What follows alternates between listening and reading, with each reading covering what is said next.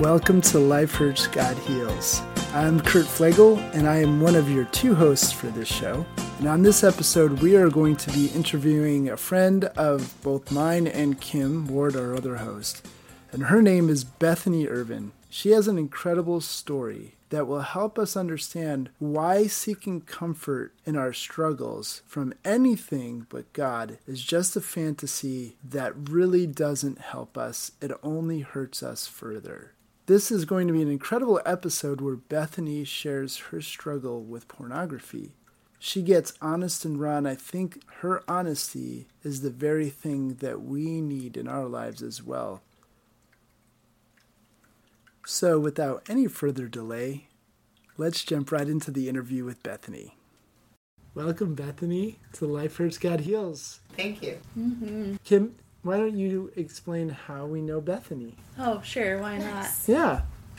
Well, uh, we all go to house church together, so uh, once again, another thing I blame you for, since I wouldn't have known about the house church, Kurt, without you.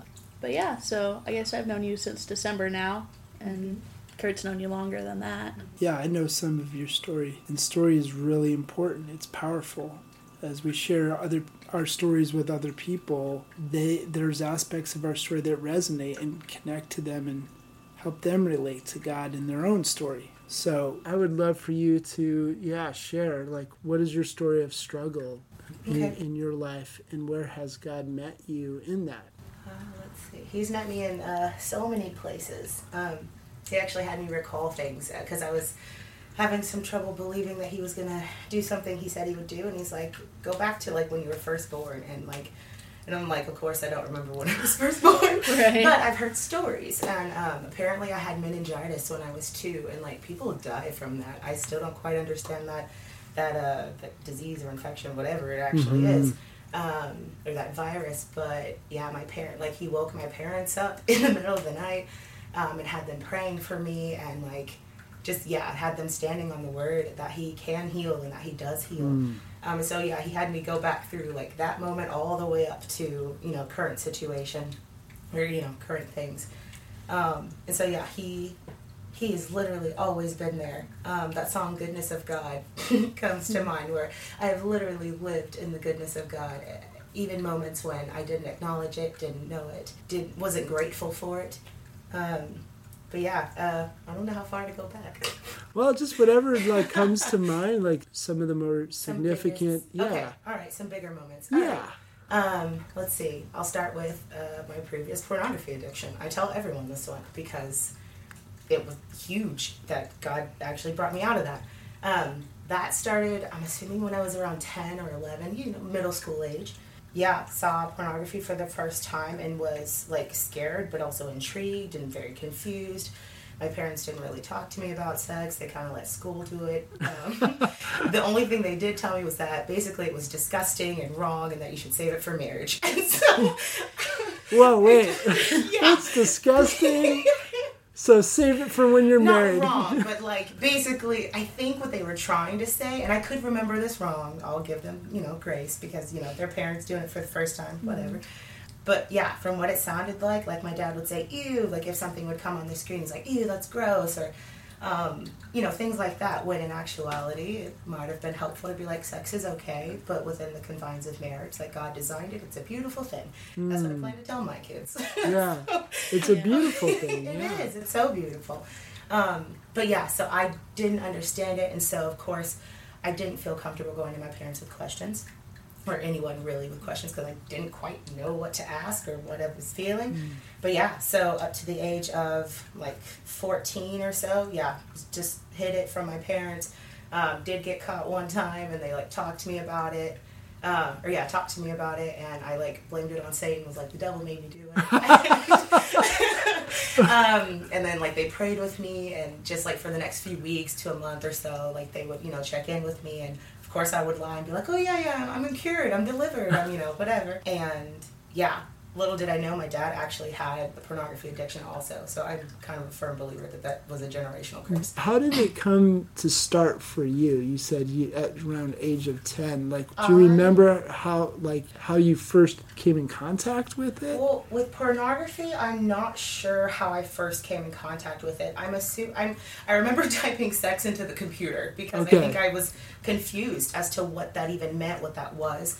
And so, and I think images, I'm assuming we didn't have a blocker or anything. Images came up, and I was just like, what is that? And so, you know, your dopamine and all that's going Yeah. crazy, serotonin's going crazy. And then it just kind of, it became a habit, just, just looking. Wasn't doing anything. There was no end goal or anything. It was just intriguing and sin sin feels good in the mm. moment and like without truly i guess knowing that it was sin i don't know maybe i did know i don't know as a kid i'm like you kind of know when you're doing something wrong and especially because like you're doing it in private so i knew there yeah so i think i knew um but yeah as far as like how it like really started like that very first instance i'm not sure yeah honestly not sure i would i wish i did know The good um, old Webernet, huh? yep yeah exactly even with dial-up Mm, yeah. Them's the days right there. Wow. Oh man. Yep. Yeah The three of us are all old enough for that. yes oh we man. AOL. Um, yeah, AOL. You've got yeah. mail. yes.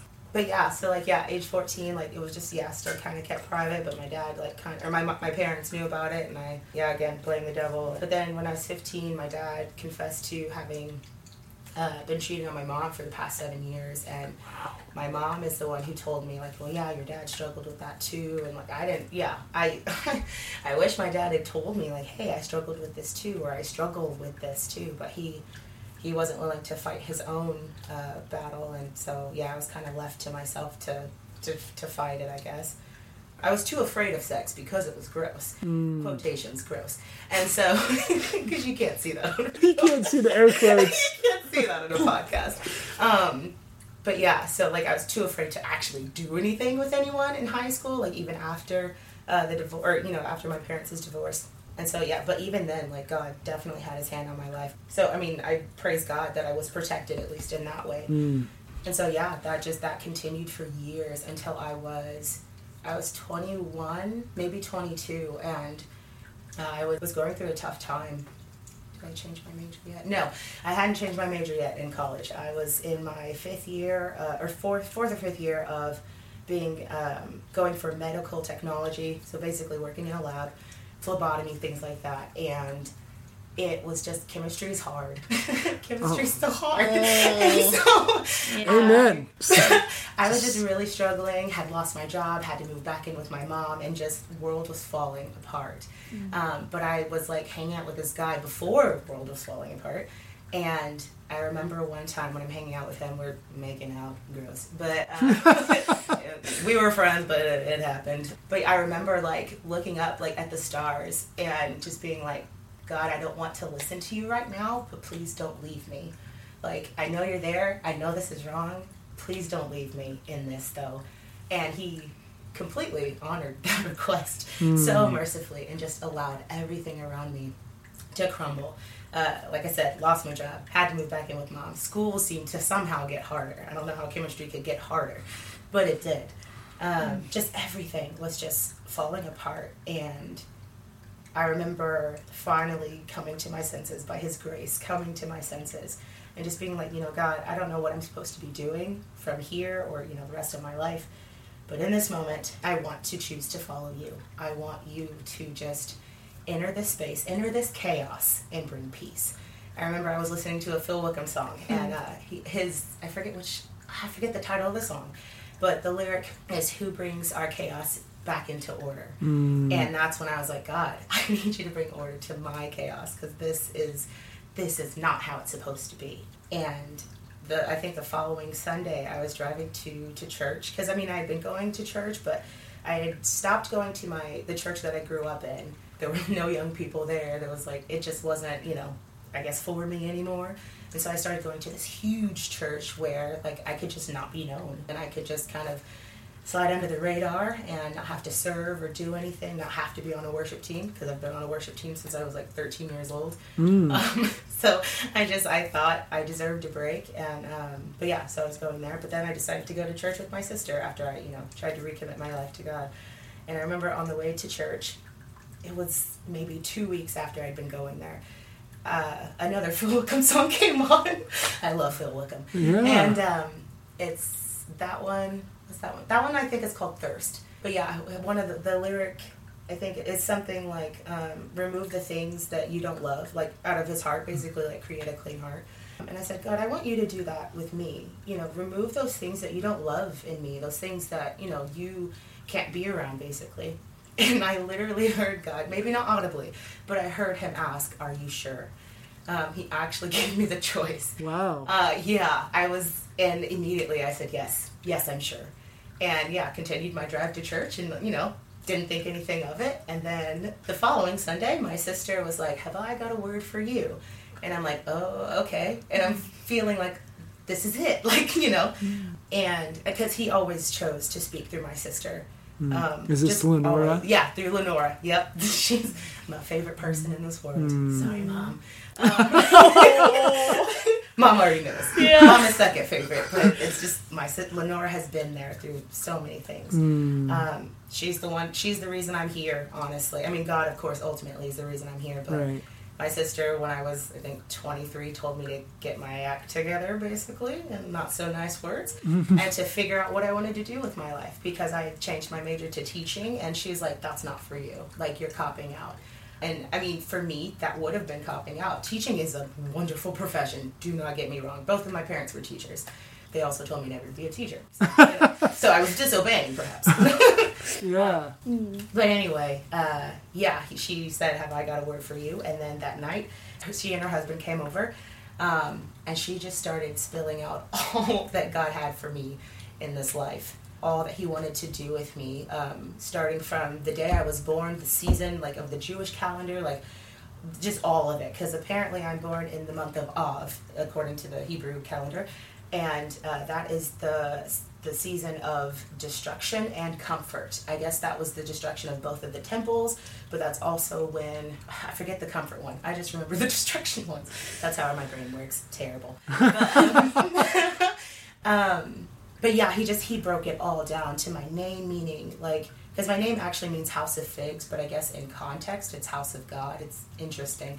But yeah, he just he broke it all down and was like this these are your scriptures like he, he gave me specific scriptures that are to be my banner for this life and that i'm supposed to pray over myself and others and just really entered that space like i mean this was three years or two to three years after i had already you know been like you know god i want you to enter this space and you know bring order to my chaos but during all of that time still had the pornography addiction so don't forget that still had all of that um, but then yeah 23 24 is when god was just like if you actually want to follow me this has to go like you this cannot be your comfort anymore Mm. Um, Interesting how you just said distraction and Mm-hmm. comfort. my entire life has been even now it's me wanting comfort and looking for something to comfort me and god being like no that's not it. I am to be your comforter.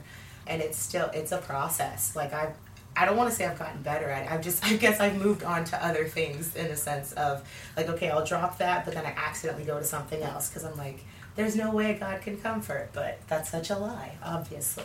Pornography is our way of seeking comfort from Yes. something. yes And what was that for you? Like, what were the things that you were turning to pornography Mm-hmm. to feel better rather than God? Beautiful question. Um, this, or I realized over the years that I was seeking comfort. I was seeking to be wanted. I was, I'm my dad's first child because my mom was remarried to my dad, um, and so I'm his his oldest kid, um, but I'm, I'm my mom's fourth. I always felt like my dad wanted a boy first because I have a younger brother who, you know, we're biologically like uh, we're full siblings, I guess you can say. And I always thought that my dad, not necessarily that he loved my brother more, but that he would have preferred that he would have been born first. Because I, I know my mom was kind of done having kids. She already had three, and then she had me, and my dad was like, one more, like one more, one more. And I don't know, I kind of believe that if if Chad had been born first, that he wouldn't have been like one more. He wouldn't have asked for one more. Mm. Um, I mean, since my dad, me and my dad have talked about this, and he's like, "No, Bethany, I've always loved you. I've always." So that that has been laid to rest. But always feeling like that, and then also always feeling like I cared more than other people. I am overly considerate, or I can be. I actually have to stop myself Mm. oftentimes, and that is not a humble brag or anything. It's No. honestly a problem. um, no, great. Our greatest strengths oh yeah, yeah. are our greatest weaknesses. And yeah, and I've never actually thought about that. But yes, that is very true. I just I am overly considerate. I will to the point of when like my actually my uh my roommate was in the bathroom today and I'm just like it'd be nice if she would think about like oh Bethany gets off work at 3 maybe I should avoid being in the bathroom. Bethany's to need it when she gets home. and that's so silly, but those are the things that I think about. Like those are the ways that I plan. I'm a planner too. So overly considerate plus a planner, it's yeah, it is a strength and a weakness that God is definitely working in. And so yeah, just constantly feeling unwanted in that aspect and then feeling unwanted by friends. I always questioned, especially after the divorce cuz the divorce happened when I was 15 and so I still had the 3 years of high school. And so all, the rest of my high school years, I wondered if my friends hung out with me because they actually cared for me, if they actually liked me, or if it was because of what I could give them, or um, they just kept me around and you know actually talked about me behind my back. And you know, I just I always had those thoughts, just never truly feeling wanted or desired in any way or loved.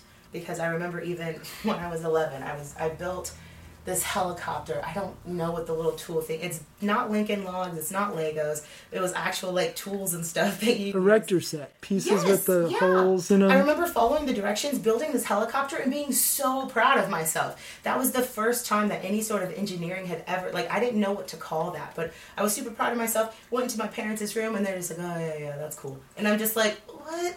Okay."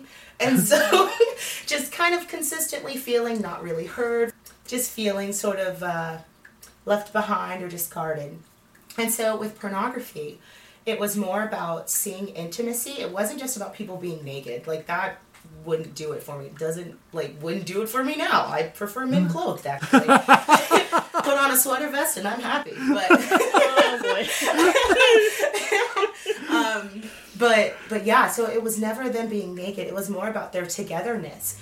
Like there's a difference. Like I've watched enough pornography in my day to like be able to see the difference. I don't know if you guys have ever seen the, the movie The Notebook, but that Yeah. that sex scene was the first time I'd seen something that seemed beautiful and intimate and like like a, in a good way. It was it was very interesting. I think I watched it when I was 13. I was sitting next to my mom, which was a little awkward, but whatever. Um, and that was the first time I'd seen it in that light. And so from then on, like being seeing just like naked pictures or people, you know, whatever, in like the the, the fake way, I guess that pornography presents it, wasn't enough. I had to see people like actually seeming like they're in love or you know in a committed you know whatever and so what I was seeking comfort in was like or what I was I guess receiving from watching those things was the possibility of intimacy one day, not even just physical intimacy, but actually being known. Because my parents, you know, kind of introduced the idea of like sex is bad or sex is gross or, you know, stay away from it, it it created a, a desire for it, but not in like the physical sense. I don't quite know how to explain that. But yeah, there was definitely a desire to be known and to be loved for myself, you know, for who I was. To be wanted, Yeah, to be wanted. to be sure. seen as Yeah. beautiful. Mm-hmm. And then, and not just physically, but also as my mind, because like that helicopter thing, like there's a reason I still remember it, because I, I know I was 11, I built the helicopter, I can still picture it. I know the house we were in, and I was in the living room by myself, and I built it, and it took me I don't know how long, but I kept at it, and I was honestly super proud of myself, and my parents did not care. They didn't Um, maybe see they you. were yeah. And so pornography for whatever reason it was as if it wasn't though as though they saw me but it was me being able to see people see each other. And that for whatever reason felt healing. Definitely wasn't. That was definitely not a healing thing. But that's the best way i can explain why i watched it. You were looking to be seen. hmm oh yeah. Absolutely. Yeah. And and so that's the pattern that was set where you Mm-hmm. you at that point couldn't get out of was the desire to be known and, and loved for who you were to be seen and Mm-hmm. Yeah. acknowledged Yeah. you know for you to Mm-hmm. to see you not to be seen as um, someone that the other person wished you were Yeah. but to be seen for who you really are and Mm-hmm. and and wanted Yeah. to be that person that's what you were going back to Mm-hmm. that was what the desire that drove you to the that pattern of behavior of watching pornography Yeah. Yeah. and that's where you were seeking comfort Yes. Yeah, for sure. and so the the, the lie that that you were hearing from a young age was that you weren't wanted Mm-hmm. and you and no one bothered because you weren't wanted no one was bothering to know you Mm-hmm. That's exactly the lie that I was believing. Because, yeah, that's definitely not the case. That was never the case. But, yeah, that was the lie that, that entered in. So here's this moment that your sister comes over with her husband Mm-hmm. and starts laying out your your life basically Yeah. of who you are. What what did that do for you in that moment to hear them like speaking about you, like specifics about Mm-hmm. where you've come from, who you are, and where you're going? Well, first, it gave me a purpose because, of course, God didn't give me a timeline. He never gives me a timeline. He'll give me like an answer to something like this is what's happening, but he, yeah, he doesn't give me a timeline. Is that frustrating? Very for a planner, yes. for someone who loves calendars and yeah, oh yeah, that's definitely frustrating. Knowing the end goal or the end, you know, the outcome, but then not knowing how to, how to get there. That that yeah drives me a little bit crazy, but it's beautiful. Um, so yeah, when my sister and her husband, yeah, were sharing all these things with me, I first felt purpose, which was amazing. Like I instantly knew that God had a plan for me and that I was seen and that I was known.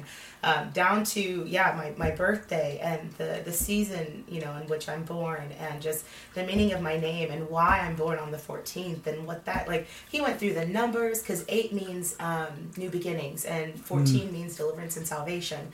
And like God just yeah he went through all of it. Even having four ends in my name which in the Bible four is like kind of not overkill but like three is perfect and complete and so four is just like exceeding. Over the top. Mhm. and then he was like what number he was like what number is in? Or like you know what number is it in the alphabet? And i'm like oh that's 14 and he's just like bethany like my plan is for deliverance and salvation like i've got you. And that just yeah that meant a lot at that time. Um but yeah hearing all that that god had planned for because there's no way my sister could have made any of that up it just it didn't make any sense and like and he spoke through her because he knew I'd believe her. I always listen to Lenora. always. I'll take pretty much anything she says. But yeah, it gave me purpose and and direction. And yeah, I felt seen and known by him, um, which is who I always needed to be seen and known by um, before I, you know, before I knew that. What did that do for the pattern of behavior with pornography? he told me that he wanted he said you are to be the place of comfort for my people. And when he said that i quickly realized that the place that i was in the person i was at that time the things that, i was allowing into my life were not going to to accomplish the, the things that he was trying to put in front of me. So i'm like okay something has to change then and so and he yeah he started with he actually started with my friendships. Uh, my best friend nick who's still my best friend had a special place in my life to where i would go to him for everything. He was another place of comfort that i would just go to him for everything and ask him about things instead of going to god first so god was like there's a disconnect. Like i have to be your first. Mm. It got to the point where i was actually having to like i would look at the phone nick would be calling and i'd have to ask god can i answer this? And oftentimes god would say no just because he he needed my time. He had to have my time. He needed my heart. And so yeah he started with that and then he moved on to pornography and was just you know basically like you can't do this anymore. This has no place in my kingdom. He's like if you want me to bring order you have to let go you have to be obedient in the things that i've called you to thus far like no you don't see the timeline you don't see you know where everything is leading but you have to be obedient in this What were the reasons that you heard when it came to pornography why this has no place in God's kingdom? Well, it was a it was a false comfort for one. Okay. Um, but then also it was it was a lot of different things. There were a lot of reasons that I saw it fit to quit pornography. Uh, I at that time I discovered Matt Chandler. He's a pastor in uh, for the Village Church uh, in in uh, in Texas. He had a sermon series uh, called "A Beautiful Design," and it talked about how just how that is abusing somebody else who is made in God's image. Hmm. And when he said that, it broke my heart because I had never thought about it. Because I'm like, oh, it's not like I'm watching children. I'm not doing this. I'm not doing that. And then I also learned that sin is insatiable and that people start off with what they see think is innocent and then it leads to darker places. And honestly, that terrified me. And so it was it was a combination of things. I, I can't say that it was just that it had that it had no place because it was a false comfort. It was it was multiple things. It was hurting people that God created. It was that it was a false comfort. It just it's also that it was like it was keeping me from from honesty with like my family, my friends. Mm. It was a bad thing. That was just it was not life-giving. Kim, as you're listening to Bethany, like what resonates with you in her story? You know my story pretty well, so obviously the not being seen, not Mhm. feeling known, I I recognize that trap all too well uh, in my own life. And uh, for me, it, it wasn't, you know, it wasn't videos, it wasn't that type of pornography. For, for me, it wound up being books. Hmm. I read That's my first book right. Ab- I read my first book that has sex scene in it. I was Mhm. probably about eleven Mm-hmm. or twelve, Oh wow. and it I was the like same. reading back then. yeah, I, I, I've been a bookworm since I was five, according to my mother. I, I progressed chapter books at five. Mm. I was a little obsessed, impressive. just a smidge. But I, I got that because that Mm-hmm. was literally why I was doing it as well. It Mhm. was because there was that hope that someone would want you. yeah. There Yeah. was comfort in the idea that someone would know you and want you, Mhm. and that that person would stick around too. For me, at least, Yeah. because there's a lot of leaving. Mm-hmm. in this world, you know, and being adopted and being Mhm. essentially taught, hey, being loved means you're going to be left. Mm. That's literally what they're saying. Hey, I'm going to give you away, but it's because I love you. So don't worry that it Mm. hurts. Oh man. So, you know, the idea of a relationship that wouldn't end, Yeah. you know, that that's huge. Like, I mean, Mhm. it's why that stuff is so powerful, I think, Mhm. because we all have a certain amount of fear that we're not enough Mhm. and that, you know, we won't be loved, that we won't be seen. Mhm. So it's safer to get that need met through books or Mhm. through videos or through Mhm. pictures because those people on the screen they won't leave Mhm. you know not in that sense they're safe like they're safe air quotes again you know they're safe in that respect because they're not real Yeah. because the fantasy in that respect feels safer than the reality Mhm. because the reality is is people screw up and make mistakes and their own brokenness affects everyone around them Mhm. you know Mhm. and our brokenness then affects everyone else so yeah i was sitting there and i'm like ooh hitting all my tree all, all my little sensitive buttons in a, in a good way because i was Mhm. like oh, because that's you know i had to come to the same place Mhm. of well god's like well who do you want more Yeah. do you trust me Mhm. and that, that's hard. It, Mhm. Sometimes it's really hard when you're going like, God, I don't see what you're doing in this place. Yeah. You said the word that was in my head, which is fantasy. Mm. Mhm. And then you talked about how much reality sucks and how broken people are and messed up. So here's a here's a question: um, Why would God challenge these areas of fantasy and call us to look at the reality of things? If the reality, if the fantasy feels so much better and reality sucks so bad, why would He call us to let go of these things that are fantasy? to walk into the reality that hurts so much. I'd say because the fantasy is a false comfort, and then walking in the reality, even though it hurts and it sucks, that's where he can heal Mm. um, because his truth heals. And I'm I'm one of those who believes that facts are different than truth, and that like it may be a fact that I have or that I used to have dad issues. I don't have them anymore. Praise Mm. God. Um, but yeah, at that time it was a tr- it was a fact that I had you know issues with my father, but it was a truth that God heals, and like His truth trumps everything that I'm feeling. It trumps my reality because once He enters that space, He brings some a truer reality. I don't know. Mm, no, good. Yeah, no, it makes sense. I love the. There's an illustration uh, one of the pastors I used to follow used uh, in a video, so it's not going to be quite as much fun. But he's like, he's got this microphone in front of him. He's like, you know, if I tell you this microphone, the microphone is black. He's like, if I tell you this microphone is white, you're going to look at me like I'm crazy. Mhm. He's like, well, if God says that microphone is white, the second he speaks that word, Mm. that microphone is white. Mm.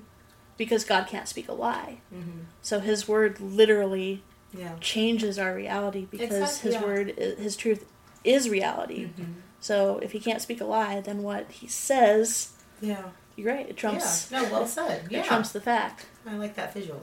Yeah. So let's talk about how that what Kim just said applies to what you were saying that there was a fact Mhm. that you had dad issues, Mhm. right? And and no wonder from the Yeah. what you shared, right? yeah. Mhm. But you said the, the truth of what Mhm. God could bring to comfort you through your dad issues was that truth was bigger Yes. than the fact of the dad issues. Mhm. So how did that come about for you as experience? Where did that because you said you don't have dad issues anymore. I So don't. so obviously something happened Mhm. to take that fact and turn it into a greater truth Mm. that of God's comfort Yes. despite the fact of the dad issues. So what happened? my uh, my God, God, he is, he is, He is your God. He is your He's God. mine. That's right. But um, he used he used a friend really. Uh, I've been depressed for like nine, ten years. So by this time I was 24. Divorce happened when I was 15. So like nine years was just yeah severely depressed. Uh, would laugh a lot still because I'm me, but but yeah, just was holding on to those things. Was terrified of hurting my dad and telling him how he, how much he actually did hurt me. Uh, and so yeah, God used my friend to basically just tell me the truth. She was like, You're expecting things of the, the men in your life, like the, the guys in your life, that you should actually be expecting of your father, and you're not expecting enough of your father. And like when she said that, it like it hurt, but I knew she was right. And so like that day I texted my dad, I was like, Hey, we need to talk, call me when you can. And I mean, I'm not proud of this, but I did like I didn't call him every name in the book, just some of the names in the book. Um, and just told him how much he hurt me. And I think that was necessary to present that fact to him and to not cover it anymore. Like I said, like presenting your the the true you know whatever of what you're going presenting your actual reality and facing your actual reality instead of living in this fantasy of no me and my dad are fine. Oh we still talk. We you know we text.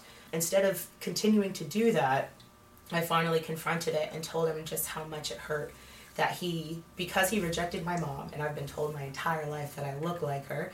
I've even been called little denise. Like that's just been my title whenever i go you mm. know to louisiana to visit because he rejected her and i look like her i felt also rejected and that i felt unwanted because he didn't want my mom. And just just sharing that hurt with him released me and then also telling him that he needed to like step up as my dad. Like i just i don't know where the i guess the confidence in god came from or uh, maybe it's because i knew that god cared for me and that i had a father who loves me that he he wants me that i don't know i had the the confidence to just yeah share that truth with my dad.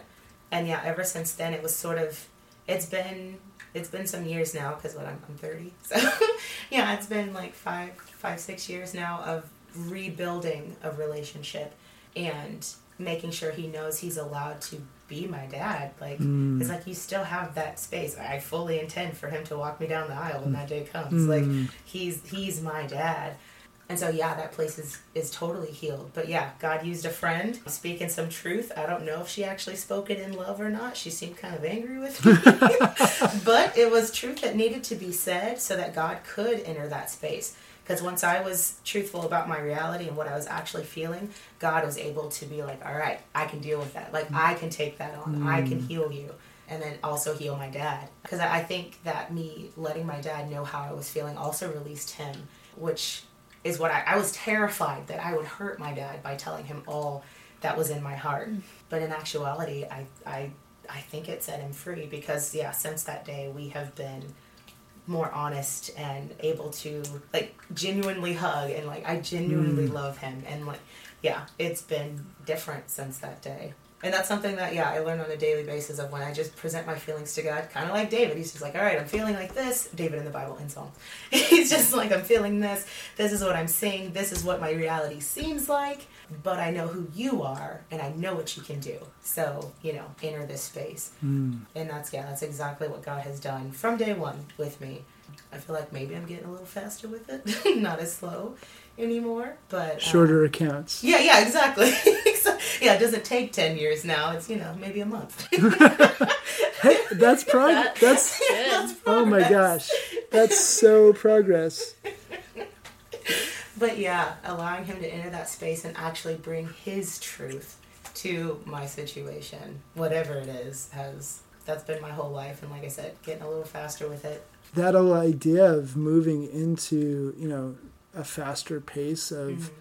acknowledging the reality of what's happening in here Mhm. to God and giving, like you said, giving Him that space to move in that is the process. That's the journey, you know? And we find that the more we move into that space, the more safe we really are, Yeah. which gives us a greater sense of inviting Him in and finding that what He says, like Him said with the microphone, finding what He says is the reality. Mhm. And when I'm out of whack with reality, it's just like when my back is out of whack and I need to go to the chiropractor to realign me. Yeah. There's pain involved in that process for a moment, Mhm. but it takes away a, a chronic pain, Yeah.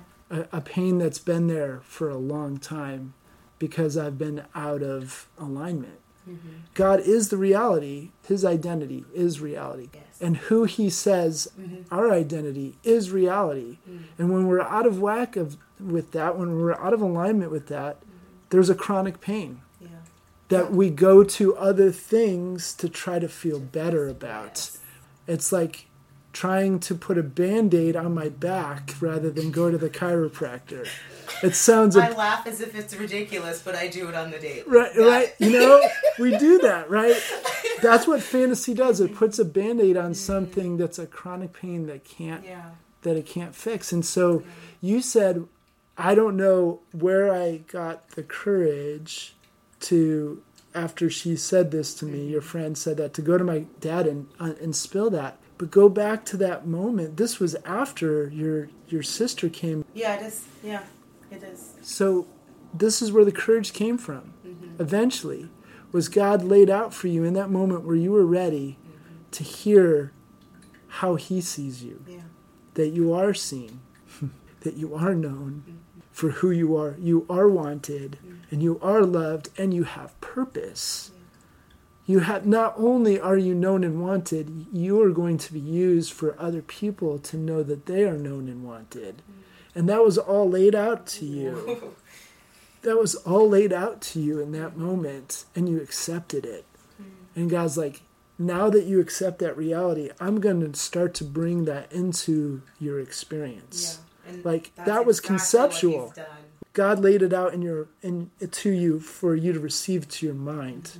And then because you believed that with your mind and started stepping into that, he brought moments like that moment with with your friend challenging you to go to your dad Yeah. where things were out of alignment and you were like I trust the chiropractor. Mhm. I trust Father God that He sees and knows me so that I can step into this and have a greater experience of that. And those are the things that have led you to go, wait, that was painful, but it took away a chronic pain. Yes. And and now I'm that kind of reality I'm going to face more often and there's pain involved, but I know what's on the other side of that healing Mm-hmm. from the chronic pain. So a momentary surgery of pain takes away the cancer. Yeah. Very well said. That's what yeah. I'm hearing. Yeah, absolutely. No, that's exactly it. Yeah. And I, I can relate because, you know, those kind of the honesty with your father in that moment and how it opened him up. Like it started to open up honest conversations. That happened with my father um, a couple years ago. You know, I'm still carrying a lot of, of wounds, and some of them are father wounds that I'm still discovering. Yay, joy. There's deeper roots here like the root goes deeper than you think but that's god meeting us you know and he he keeps meeting us where we are and slowly patiently takes us when we're ready to that deeper layer and there was this moment where i was just sick of a pattern that was happening in my conversations with my father first of all because I didn't like the conversations that we were having, I avoided having them as long as I could. So my dad and I would go months and months without talking until I finally felt guilty enough. The guilt overwhelmed me enough to pick up the phone and either answer his call mm-hmm. Or call him. And the reason why there are things, topics that I don't want to talk about with him because they always deteriorate to arguments. And there's a defensiveness that's happening there when I say, Dad, I don't want to talk about this. And then that becomes an argument, you know? So there was this one day where things were starting to develop that way. And I just said, Dad, I have to tell you, it's moments like these that I actually I have to guard against you. Like there are places in my heart that I would love to share with you, but I don't feel like I can because I feel like this kind of thing that happens doesn't give me the the ability to trust you to open up these other areas and there is there's actually doubt in me that I will ever be able to share these areas with you. And I want to, but this is the stuff that I don't know what's going on with you, why you get defensive, why you get insecure when I'm just pointing out some things and that turns into these arguments. And because of that, I don't think there's areas I'm just not feeling safe enough to share with you. Like I've like avoided that conversation for years. Mm. And the same thing that you said when you went your dad to your dad and confronted him, the same thing happened. Mm-hmm. My dad began to open up and share like his experiences. Mm. And he shared with me this thing. He said, "Kurt, I I've always felt like a failure." And and that's why I'm I'm feeling insecure because I've always especially with you kids, I felt like I've failed with you. And he goes, and so I, I tend to live in this fantasy world rather than deal with it. And he said, Did you ever read the book, uh, The Life of Walter Mitty? And I'm like, No, I didn't know it was a book. I've watched the movie. And I actually spoke a message on it in our church community not too long before this, and it was blowing my mind because I've that's how I've lived my life. So busy escaping into fantasy that I, I miss what's right in front of me, the reality that's right in front of me. I'm like, Dad, that's how I live a lot of the time. I totally relate to that. Wow. And there was a connection, Yes. Right? And you talked about these generational curses. Mm-hmm. I've felt so long, my dad doesn't understand me, my perception. He doesn't know me, he doesn't see me, mm-hmm. he don't, doesn't understand. And because of a moment where I was willing to confront him, I found there is a deeper connection and understanding, mm-hmm. and we're more alike than I ever thought. You know, and that actually built a, it built a foundation for us to keep growing in honesty. And to this day, it's like I, I shared at house church a few weeks ago. I felt prompted to call him and warn him about a podcast that I shared some things that I'm like, and I know he's listening now. I'm like, oh, I, I need to give him a heads up. So I probably need to give him a heads up on this. But but it was on my Sabbath, which is my day of rest, where I don't want to do anything stressful. I don't want to do anything other than what's enjoyable. And I felt the desire in that moment to actually call my dad, mm. not out of obligation, Yeah. but to call him because I wanted to talk to him about this. And it all, what I hear in your story is what is true in my, why that conversation happened with my dad, where I was able to share these areas that I was like, I don't know if I'm ever going to be able to share this with you. To be able to be that honest was because of the work that God had shown, had done in me to show me who He was mm-hmm. as Father. Yeah. that I was free now to challenge my earthly father because, Yes. like you, in that Yeah. moment with Lenora, Mhm. where she lays it all out, you begin to see who Father God is to you. And, and coming into alignment with that reality begins to free you to deal with the chronic pains Mhm. and and you know and face them and not be afraid of the momentary pain to get rid of the chronic long term Yeah. Stuff. That's what i'm Yeah. hearing. Yes. facing the, the the fantasies Yeah.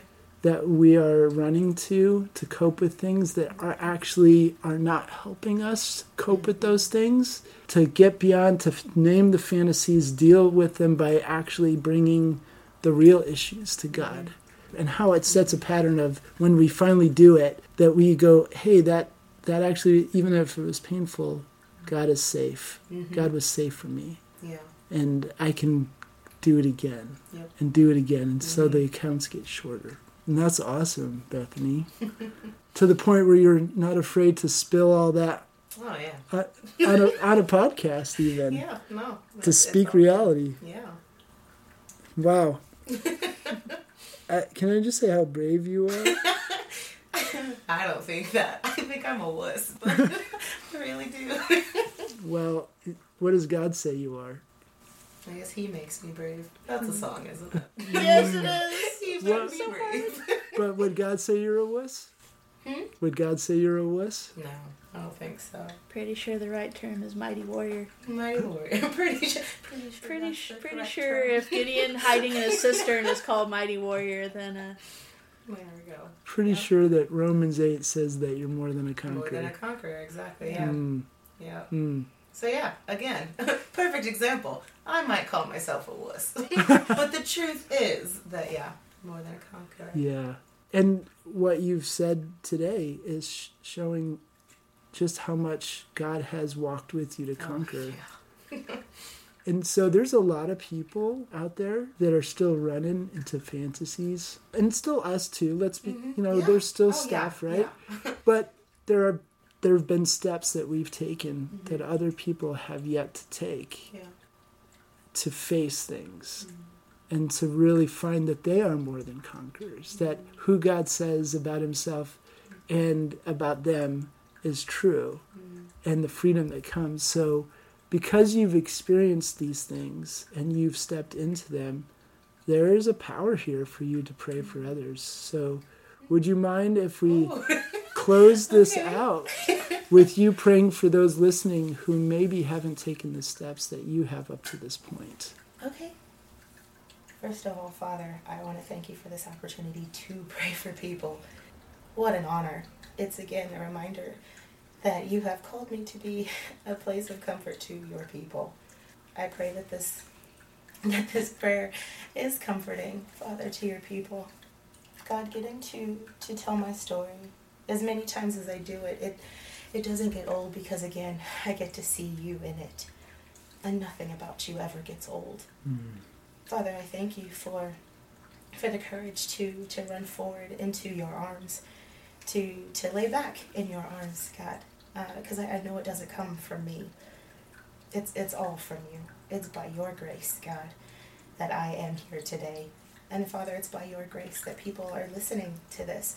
It's not an accident. It's not a coincidence, Father. You have purposed this for for your glory and for their good. Father, I lift up anyone listening, anyone who, who gets to hear this, God, who might be running from you. And even those who, who don't hear it, Father, you have a way of speaking like no other. Mm. So, yeah, God, whether they're listening, not listening, most of all, Father, we ask that they, that they listen to you and that they would stop running, that they would cease trading the beauty of the Creator for the lesser creation. That, God, they would realize that, that this life is nothing without you that chasing fantasy just it leaves them empty and wanting god desiring for more desiring for something that this world can't provide god i ask that you enter that space enter that space of chaos and disorder of, of pain and brokenness and that you would bring healing father that you would bring order to their chaos peace to their restlessness god that they would cease running father that they would stand still and turn to you that they would just stand firm on what your word says. Mm. Yeah, God, just enter that space in their hearts and in their minds and allow them the courage to run to you. Give them hearts for you, God, like you did for me. This was not in my own effort. This was Mm. not in my own strength. Nothing of my story should bring should point to me as being the hero cuz it's just it's not. I am not the hero, God. You are. You are the savior. You are the one who yeah, you're the one who saves. So Father, I pray for those listening for those who have been running, Father, however long it's been, whether it's been months of running, years of running, a lifetime of running, God, I pray that they would stop, that their pace would slow, and that you, that they would just turn to you, Father, that they would look at you with new eyes, that you would give them ears to hear and eyes to see, and hearts to trust and believe you. Father, thank you for all that you are. We praise you, God, because your steadfast love is better than anything in this life, and I mean anything. That's what your word says. It's better than any sort of comfort that we might seek out in this world. Your steadfast love for us, your unfailing love for us, is only part of why we praise you. Mm. Father, your name is worthy to be praised. You are worthy to be praised. And I thank you again, God, for this opportunity to, to share my story and to, to bring glory to your name. It is for your beautiful name, I pray. Amen. Amen. Bethany, thank you. Thank you. Oh my gosh, this was so powerful. so good. Uh, there and there's more to the story. There's Yeah, so there's- we yeah. get to have you back in other seasons. That's fine. Yeah, absolutely. Yay! he said be open, so I was like, okay. and I actually, yeah, I, I enjoyed this. This was Mm. great.